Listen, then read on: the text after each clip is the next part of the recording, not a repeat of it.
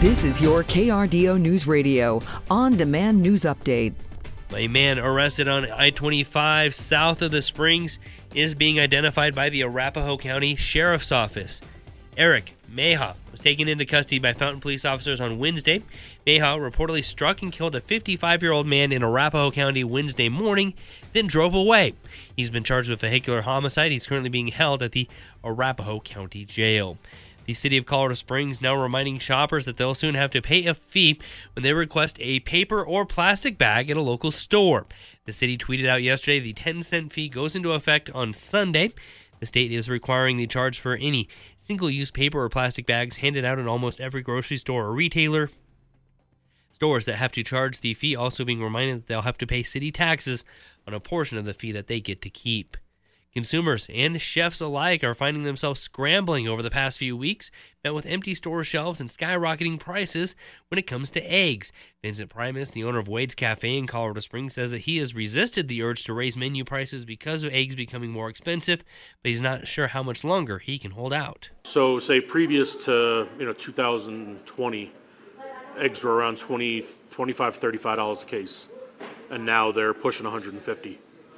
So I mean, it's it's uh, it's tough, but you know, like I said, I you would hope at some point the avian flu thing gets figured out. Shoppers like Steve Leo and Mundy Ross say that finding eggs is becoming a nearly impossible journey. Right, I, I'm I'm uh, fairly com- uh, fairly concerned. I mean, uh, I know for the holidays. Um, you know, I had to go to multiple stores to make sure to get uh, two two dozen eggs, and and that was quite difficult. Um, I know that probably in the future it's going to be more difficult. I was quite surprised when I went to our local grocer and I paid $9 for a dozen eggs, uh, especially when I blew through all dozen eggs in one setting because of baking as it's the holidays. A new law requiring the state retailers to sell cage free or more humanely produced eggs takes effect on Sunday. That could exacerbate the problem. The Colorado Department of Agriculture said the new law won't reduce the egg supply, but they are looking at how a similar law in California impacted prices in that state.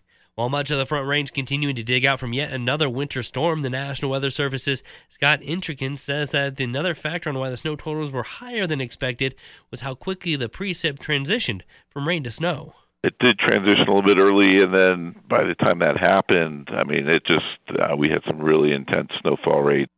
He also says the snow was wetter and heavier than expected across Colorado for this time of year.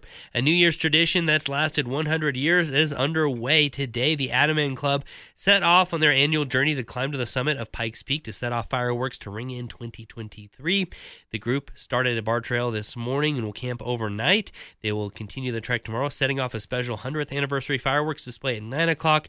More fireworks will come at midnight before the members take down the equipment and leave the summit. This year's climb is led by 72 year old Chris Mattingly, the club's newest member, and that might be one of the reasons a new study naming Colorado Springs the 69th best city when it comes to ringing in the new year. WalletHub used metrics including entertainment costs, safety, ranking the top 100 cities for New Year's Eve celebrations. Denver came in number 6, while Aurora ended up 95. New York City given the number one spot, followed by Orlando, Las Vegas, San Francisco, and Atlanta. Plenty of sunshine. 47 going to be our high in the Springs, 50 over in Pueblo, so a few degrees above average, if not right near that average. What we watch that holiday weekend, beautiful weather is in store, dry for your New Year's Eve and mild as well as into Sunday. The day part looks beautiful. First day of 2023, temps one or two degrees above average. Big changes though Sunday night into your day Monday when snow makes a return to the region. From the Storm Tracker 13 Weather Center, I'm meteorologist Joe Rook. Get news, traffic, weather live on KRDO's Morning News weekday mornings from 5 to 9. KRDO's Afternoon News weekday afternoons from 4 to 7. On KRDO News Radio or anytime at KRDO.com.